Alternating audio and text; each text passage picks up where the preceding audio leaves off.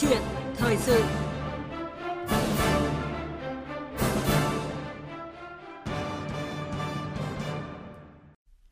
Thưa quý vị và các bạn, Sở Giáo dục và Đào tạo Hà Nội sẽ đề xuất với thành phố cho học sinh khối 7 đến 12 đi học trở lại 100% ở tất cả 30 quận huyện thị xã. Nhiều địa phương đã bắt đầu mở cửa trường học chào đón học sinh trở lại học trực tiếp. Một số nơi khác cũng đã lên kế hoạch xây dựng lộ trình đón học sinh trở lại trường trước và sau Tết âm lịch. Điều đáng nói là tình hình dịch bệnh COVID-19 ở một số nơi vẫn diễn biến phức tạp, đặc biệt số ca nhiễm COVID-19 ở Hà Nội những ngày này vẫn đang tăng và dự báo đỉnh dịch sẽ diễn ra sau Tết. Trong bối cảnh dịch vẫn phức tạp như hiện nay, nguy cơ dịch xâm nhập trường học là không loại trừ.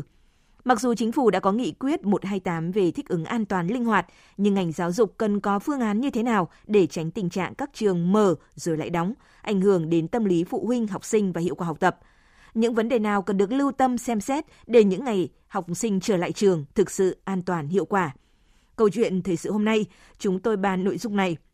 với sự tham gia của tiến sĩ Hoàng Ngọc Vinh, nguyên vụ trưởng vụ giáo dục chuyên nghiệp, Bộ Giáo dục và Đào tạo, Đồng thời chúng tôi cũng kết nối điện thoại với ông Nguyễn Nho Huy, Phó vụ trưởng vụ giáo dục thể chất, Bộ Giáo dục và Đào tạo. Bây giờ xin mời biên tập viên Lê Thu bắt đầu câu chuyện thời sự. Trước hết xin cảm ơn tiến sĩ Hoàng Ngọc Vinh đã tham gia câu chuyện thời sự của VV1 hôm nay. Vâng, xin chào các uh, thính giả của Đài Tiếng Nói Việt Nam. À, vâng thưa ông Hoàng Ngọc Vinh, từ đầu tuần này thì một số địa phương tiếp tục thí điểm cho học sinh một số khối lớp đến trường trực tiếp sau thời gian dài học online. À, việc cho học sinh đi học trực tiếp vào thời điểm này, đặc biệt với Hà Nội khi mà hiện tại mỗi ngày số ca nhiễm COVID-19 vẫn trên dưới 3.000 ca, khiến nhiều người khá là lo lắng. Vậy quan điểm của ông như thế nào? Ra đúng là trong hơn một tuần trở lại đây thì cái số người mắc COVID-19 là thấy tăng lên mà không, mà không thấy giảm. Đầu tiên hơn một nghìn rồi đến nghìn sáu nghìn bảy nghìn tám rồi bây giờ đến trên ba nghìn khoảng vậy. Thì cũng rất là điều cũng đáng lo ngại. Thì ờ, đưa học sinh vào học trực tiếp thời điểm này thì cũng nhiều gia đình chắc không khỏi không băn khoăn vì dịch bệnh nó đang đang có, có xuống tiến triển như vậy. Thì tôi nghĩ rằng là cần phải hết sức là, là phải cảnh giác cũng như là phải hết sức linh hoạt trong cái việc là cho học sinh đi đi học trực tiếp vào cái thời điểm thời điểm này. Vâng, nhiều địa phương cũng đang tiếp tục xây dựng lộ trình đón học sinh trở lại trường sau dịp Tết Nguyên đán nhâm dần như là thành phố Hồ Chí Minh, Hà Nội, Tây Ninh hay là Cần Thơ, Đồng Tháp. À, trong đó thì à, học sinh mầm non ở thành phố Hồ Chí Minh sẽ trở lại trường theo nguyện vọng của phụ huynh. Còn ở Hà Nội thì à, đề xuất cho các khối lớp ừ, từ khối lớp 7 đến 12 đi học trực tiếp trở lại. Ngay sau Tết Nguyên đán mà học sinh đi học trở lại, à, theo ông liệu có khả quan và đảm bảo an toàn trường học ạ? tôi nghĩ là chắc là các ờ, địa phương đó người ta cũng đã có các cái uh, nghiên cứu các cái đánh giá dịch tễ cũng như là các cái số liệu thống kê về cái cái xu hướng dịch bệnh và cái điều kiện ờ, để đảm bảo an toàn thì trường học thì người ta có cái kế hoạch như vậy rồi chứ không ai dám liều mạng mà khi mà mọi điều kiện nó không đảm bảo an toàn mà người ta lại dám cho học sinh đi học. Thì biết rằng học sinh đi học nhất là trẻ mầm non mà một khi mà các cháu nó bị nhiễm thì rất phức tạp, phải chăm sóc này, các thứ mà các cháu thì lại chưa được tiêm tiêm phòng. Bởi vì là sắp tới đây thì à,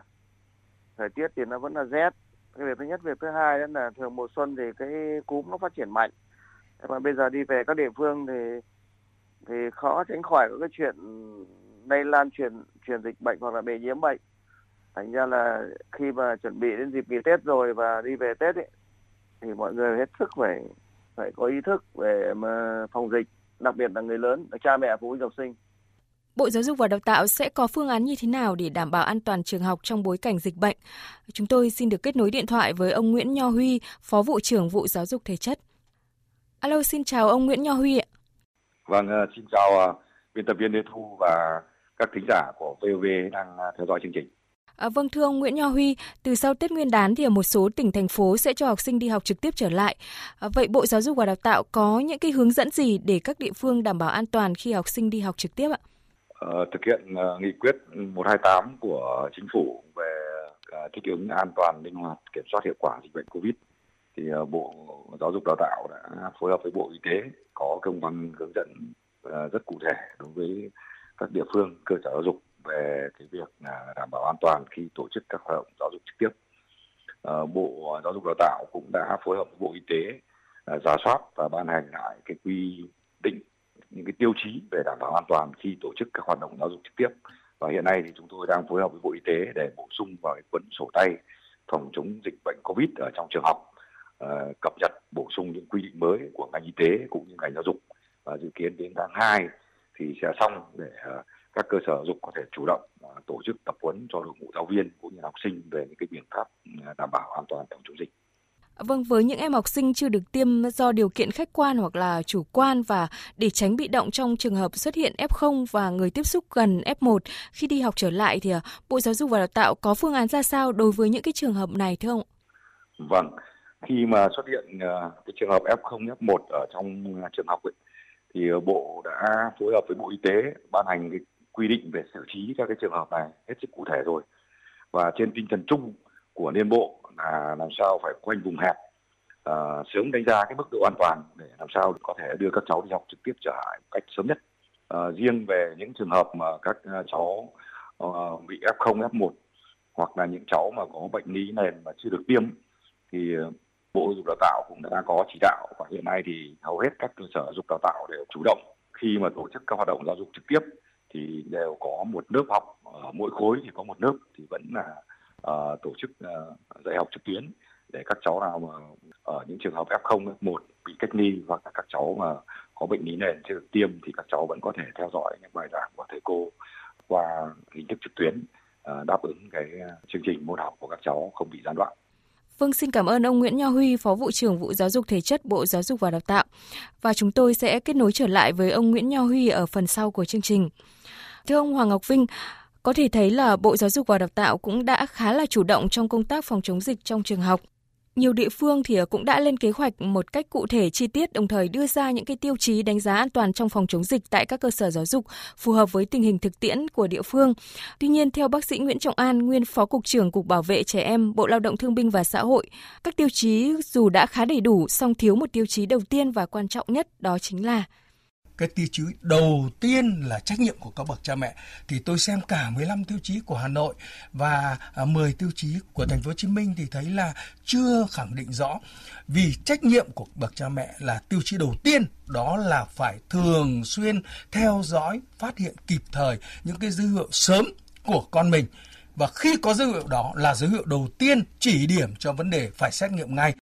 còn với góc nhìn của ông Hoàng Ngọc Vinh thì à, các kế hoạch kịch bản với nhiều tiêu chí an toàn trường học của các địa phương à, đã đủ đảm bảo an toàn chưa và cần có những cái tiêu chí nào nữa không ạ? Tôi thì thấy rằng là cái rất quan trọng là về Hà Nội đưa ra 15 16 tiêu chí thì tôi đọc thấy là nó, nó rất khá kỹ đấy. Nhưng mà à, hầu như mới chỉ khoanh ở cái khu vực trường học là nhiều thôi. Vậy tôi đề nghị là, là, là cái này cũng phải có cái cái giải pháp để làm sao cho các bậc cha mẹ phụ huynh học sinh ấy làm rất ý thức. Bởi vì là cha mẹ phải đi làm và cái đi lại rồi cái nguy cơ lây nhiễm từ cộng đồng từ ờ, bên ngoài nó nhiều hơn cho trẻ trẻ em. Thành ra là cha mẹ phải hết sức cẩn thận. Khi thấy mà bản thân của cha mẹ mà có dấu hiệu không bình thường thì tốt nhất là đừng nên đừng nên cho trẻ đến lớp để mà giữ cho con mình và, và giữ cho các em ờ, học sinh khác cái thứ hai đó là nên có sự phối hợp một cái hệ thống tổng lực.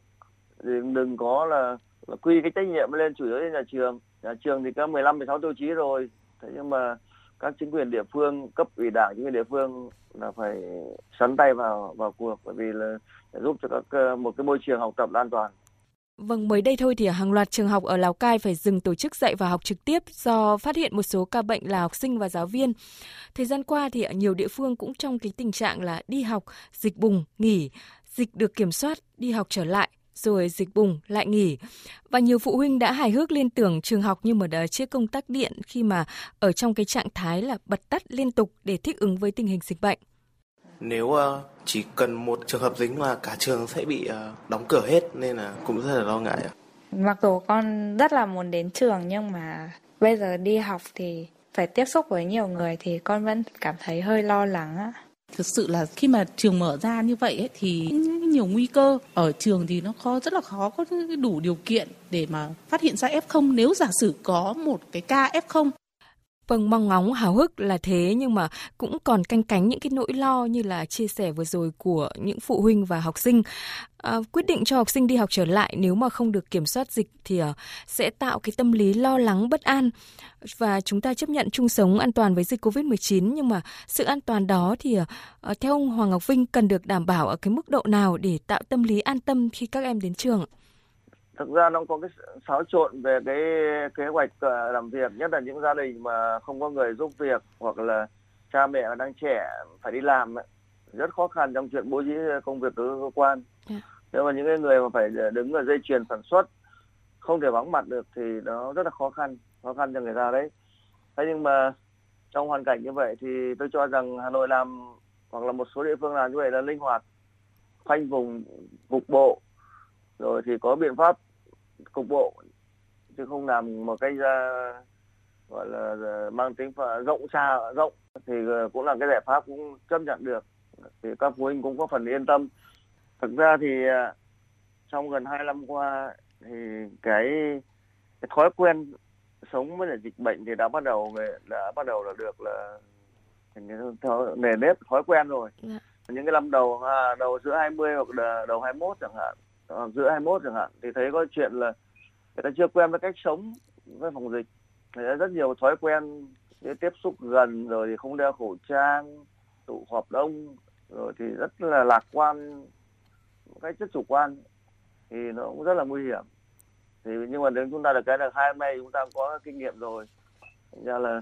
mọi người, người lớn cũng đã bắt đầu là có cái thói quen của cái việc chấp hành cái 5 k cũng như các cái quy định. Thì ý thức hơn mà người ta cũng biết sợ hơn rồi. Mặc dù là ở chỗ này chỗ kia vẫn còn có chủ quan tụm năm tục ba rồi này các thứ thì rất có nguy cơ đấy.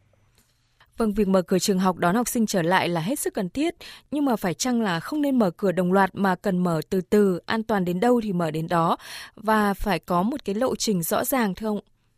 Thực ra thì để nói một cái lộ trình rõ ràng thì nó cũng nó cũng rất là khó. Vâng. Bởi vì là bản thân dịch bệnh nó bùng phát thế này thế khác là mình cũng có biết lộ trình của nó phát bùng phát thế nào đâu dạ.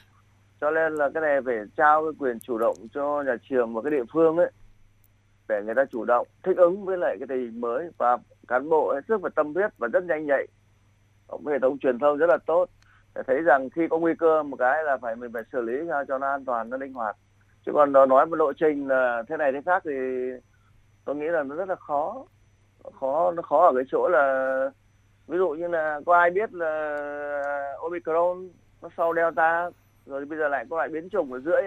giữa delta omicron hoặc còn biến chủng nào nữa thì người ta cũng chưa lường hết được đúng không? Ừ. Thế thành ra là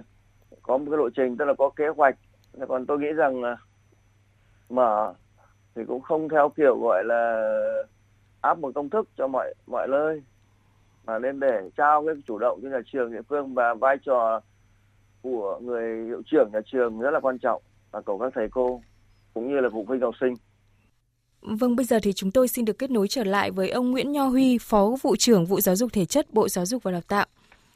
À, thưa ông Nguyễn Nho Huy, có một số ý kiến cho rằng là trong khi chúng ta chưa thể tiến về tình trạng Zero F0 hay là Zero Covid và cũng chưa có vaccine cho trẻ em thì việc cần làm để mà đảm bảo an toàn cho học sinh là phải tiến hành test nhanh định kỳ tại các trường học. À, liệu Bộ Giáo dục và Đào tạo có tính đến cái phương án này hay không ạ? Ờ, về cái cái chuyện mà test nhanh ờ, khi mà các cháu trở lại trường ấy thì quan điểm Bộ Giáo dục Đào tạo là khi mà tiến hành ờ, test COVID cho các cháu thì phải theo đúng chỉ định quy định của Bộ Y tế. Và riêng cái việc test thì trong cái tiêu chí của Bộ Giáo dục Đào tạo phối hợp Bộ Y tế ban hành thì chúng tôi cũng không quy định này. Dạ. Và nhân đây thì cũng, quan điểm của tôi cũng khuyến cáo các địa phương cơ sở giáo dục là khi mà tổ chức test nhanh cho học sinh ấy, thì cũng không không thể là tùy hứng được mà phải theo đúng cái quy định của Bộ Y tế trong việc xét nghiệm uh, phòng Covid. Vâng, được biết là ngày 20 tháng 1 tới đây thì Bộ Giáo dục và Đào tạo cùng Bộ Y tế sẽ có cuộc họp chung để mà thống nhất phương án cho học sinh đi học trở lại an toàn. Trước đó thì Liên Bộ cũng đã có những cái cuộc họp chung. Vậy ông có thể thông tin là những cái vấn đề nào sẽ được đưa ra bàn thảo trong cuộc họp tới đây ạ? Vâng, ờ, với công tác phối hợp với Bộ Y tế thì danh Bộ trưởng Bộ Giáo dục và Đào và Bộ trưởng Bộ Y tế cũng đã có những cuộc họp trao đổi về việc tăng cường triển khai thực hiện nghị quyết 128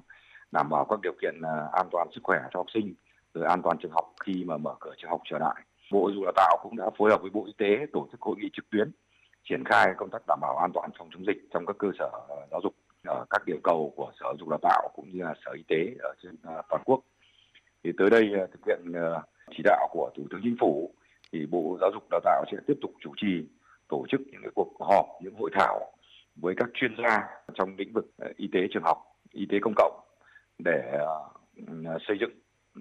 những cái nội dung mang tính khoa học cũng như là đánh giá cái thực tiễn về việc ờ, đảm bảo an toàn phòng chống dịch ở trong các trường học khi mà học sinh quay trở lại trường học và căn cứ vào ý kiến tư vấn của các chuyên gia trong lĩnh vực y tế trường học về việc đảm bảo an toàn thì Bộ Giáo dục Đào tạo sẽ báo cáo Thủ tướng Chính phủ và sẽ có những cái hướng dẫn chi tiết hơn để các địa phương vận dụng trên tinh thần là sớm đưa các cháu quay uh, trở lại trường học, thúc đẩy các hoạt động giáo dục trực tiếp ở tại nhà trường uh, sau Tết Nguyên đán.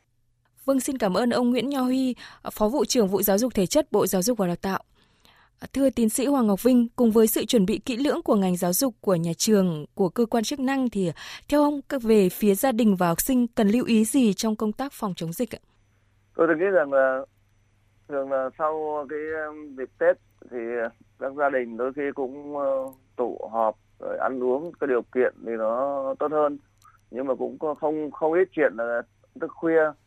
dẫn ảnh hưởng đến cái cái sức khỏe. Vậy nên là ờ, vẫn phải là cái chế độ ăn dinh dưỡng nó khoa học, ngủ, nghỉ nó khoa nó khoa học, nâng cao khả năng miễn dịch cho trẻ. Và cũng nên hạn chế đi lại giữa các cái vùng miền khác nhau rồi đi lại về nó cũng mệt mỏi. Không những thì câu chuyện trên ờ, giao thông trên đường mà còn dịch bệnh rồi có thể là lo lắng. Thế, thế thì còn lại thì những cái kiến thức cho học sinh phụ huynh học sinh thì ờ, phải, phải thường xuyên là theo dõi cả đài báo truyền hình và và có thể kiếm các cái tài liệu khác để đọc. Và theo tôi thì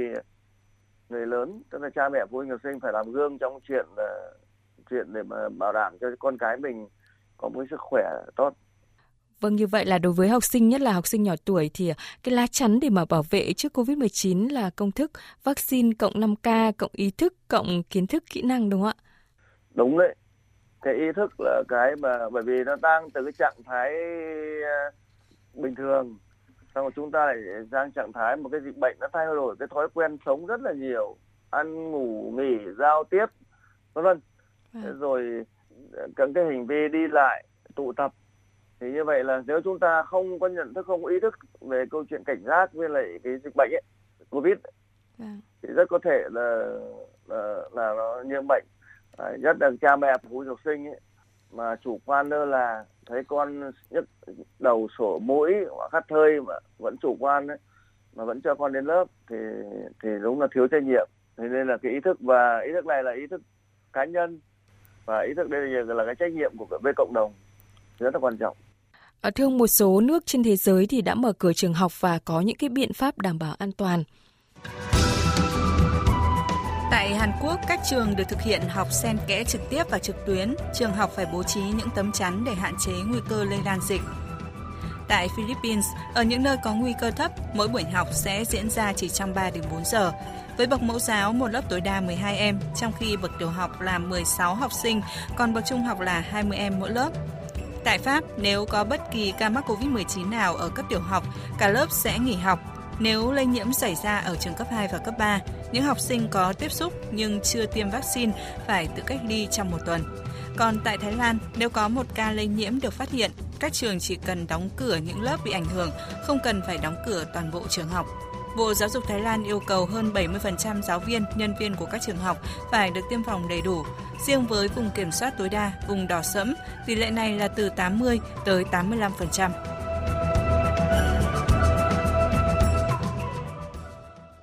Tổng thống Pháp Emmanuel Macron và bà Yo Eun-hye, Bộ trưởng Bộ Giáo dục Hàn Quốc thì cho biết như thế này. Chúng ta có một làn sóng mà tốc độ lan truyền rất nhanh do biến thể mới. Rõ ràng là chúng ta phải đối mặt với áp lực này, phải cố gắng duy trì cho các trường học mở cửa mà không bắt buộc tiêm chủng cho tất cả mọi người, đặc biệt là trẻ nhỏ.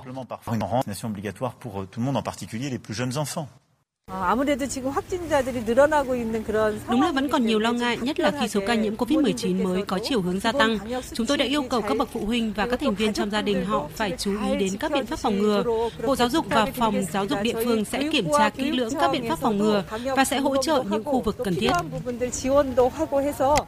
Vâng, dù mỗi nước có những cái đặc thù riêng nhưng mà theo tiến sĩ Hoàng Ngọc Vinh thì à, Việt Nam có thể học được những cái kinh nghiệm gì về công tác phòng chống dịch trong trường học của các nước để mà đảm bảo trẻ được an toàn, cha mẹ thì được yên tâm? Ờ, theo tôi thì kinh nghiệm thế giới thì có nhiều nhưng mà cái này có phụ thuộc vào mấy cái à, với cái văn hóa tôi nói là cái thói quen thói quen rồi thì cái điều kiện sống ví dụ như điều kiện sống của nước ngoài người ta có thể nó khác nhau mỗi yeah. con cái ở phòng riêng là thì có thể cũng dễ có thể cách ly đúng không? Vâng. rồi cái điều kiện y tế của người ta có thể tốt hơn. Chứ mình bây giờ mà nó bùng ra như như cái đợt tháng 7 trong thành phố Hồ Chí Minh thì mình thấy ngay là cái khả năng về hỗ trợ y tế cực kỳ lan giải như phải không? Đấy, cho nên là, là thế giới thì cũng có nhiều bài học nhưng mình phải căn cứ vào cái văn hóa cái thói quen và cái điều kiện về hạ tầng cơ sở y tế cũng như là đội ngũ nhân lực thì để mình mình học thôi. Thế còn đối với trong nhà trường, thì vai trò ờ, cấp ủy đảng cũng như là lãnh đạo nhà trường cũng như các thầy cô rất quan trọng, rất nhạy cảm đối với các cái trường hợp mà thấy là các cháu nó có cái dấu hiệu không bình thường thì mình phải phát hiện rồi thì thực hiện những cái chuyện khoảng cách an toàn cho các cháu giảm bớt các cái tụ hội họp hội họp và meeting những thứ lên, vân vân còn về lâu dài thì uh, theo ông Hoàng Ngọc Vinh, ngành giáo dục cần có những cái chiến lược ra sao để mà linh hoạt, sẵn sàng ứng phó với dịch bệnh, tránh cái tình trạng là các trường mở rồi lại đóng, ảnh hưởng đến tâm lý phụ huynh học sinh và hiệu quả học tập. Thực ra bây giờ nó chiến lược hay không nó cũng tùy theo cái những cái hiện trạng, cái phân tích cái bối cảnh của cái tình dịch bệnh. Dạ. thế rồi cái điều kiện của nguồn lực, đúng chưa? Vâng. thì người ta có thể để ra được các cái chiến lược đặt ra những các cái ưu tiên thì vừa rồi cái cái gọi là nghị quyết 128 của chính phủ thì cho là cái đấy là rất hợp lý nó linh hoạt thì cái này nó phụ thuộc vào cái năng lực của đội ngũ trong ngành. Dạ. phải rất là năng động thì có thể là nay có thể mở một vài cái nữa để đóng rồi thì lại phải có kết hợp tình học hình thức học khác ngay thì nó cũng phức tạp rất khó khăn cho nhà trường ấy Vâng. Đấy thì chiến lược là chiến lược là chiến lược linh hoạt như vậy. Còn ví dụ để bảo mà phải ra một cái kế hoạch bài bản, ví dụ tháng mấy phải mở rồi tháng nọ tháng kia làm cái này cái khác thì thì tôi cho là là, là nó không khả thi, yeah. Dạ. không khả thi. Và với học sinh cũng nên thông cảm bởi vì là cái tình dịch bệnh nó nó phụ thuộc quá nhiều yếu tố mà mình đôi khi mình không kiểm soát được ở cái cái tỷ lệ cũng như là cái cái việc ờ, các cái ca bệnh nó nhiễm. Ví dụ như Hà Nội thì trước đây chỉ có mấy chục ca một ngày bây giờ lên trên ba nghìn rồi. Cũng may là chúng ta tiêm phòng ở Hà Nội là cũng đã đủ lớn nên cái hậu quả nó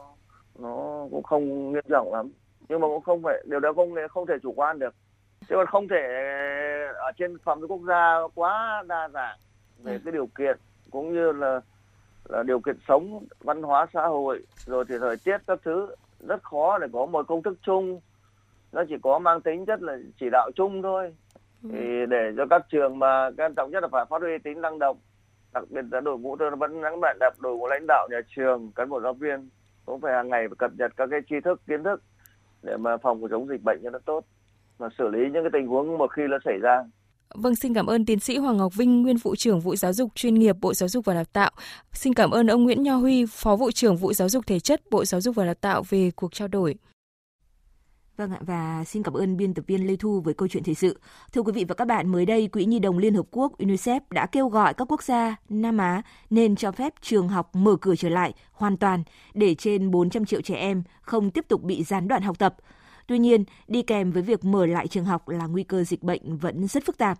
Và cũng chính vì thế, UNICEF đề nghị 7 nhóm giải pháp mở cửa trường học an toàn bao gồm tuân thủ quy định đeo khẩu trang, đảm bảo rửa tay sát khuẩn thường xuyên, giữ vệ sinh sạch sẽ bề mặt và các đồ vật dùng chung, đảm bảo lớp học thông gió đầy đủ, thu hẹp quy mô lớp học, hạn chế tiếp xúc giữa các nhóm học sinh, thiết lập cơ chế thông tin liên tục giữa phụ huynh học sinh và giáo viên, khuyến khích tiêm vaccine ngừa COVID-19 cho học sinh. Và tới đây chúng tôi xin à, kết thúc chuyên mục Câu chuyện thời sự. Và ngay sau đây sẽ là những thông tin về tình hình dịch COVID-19 trong nước và thế giới.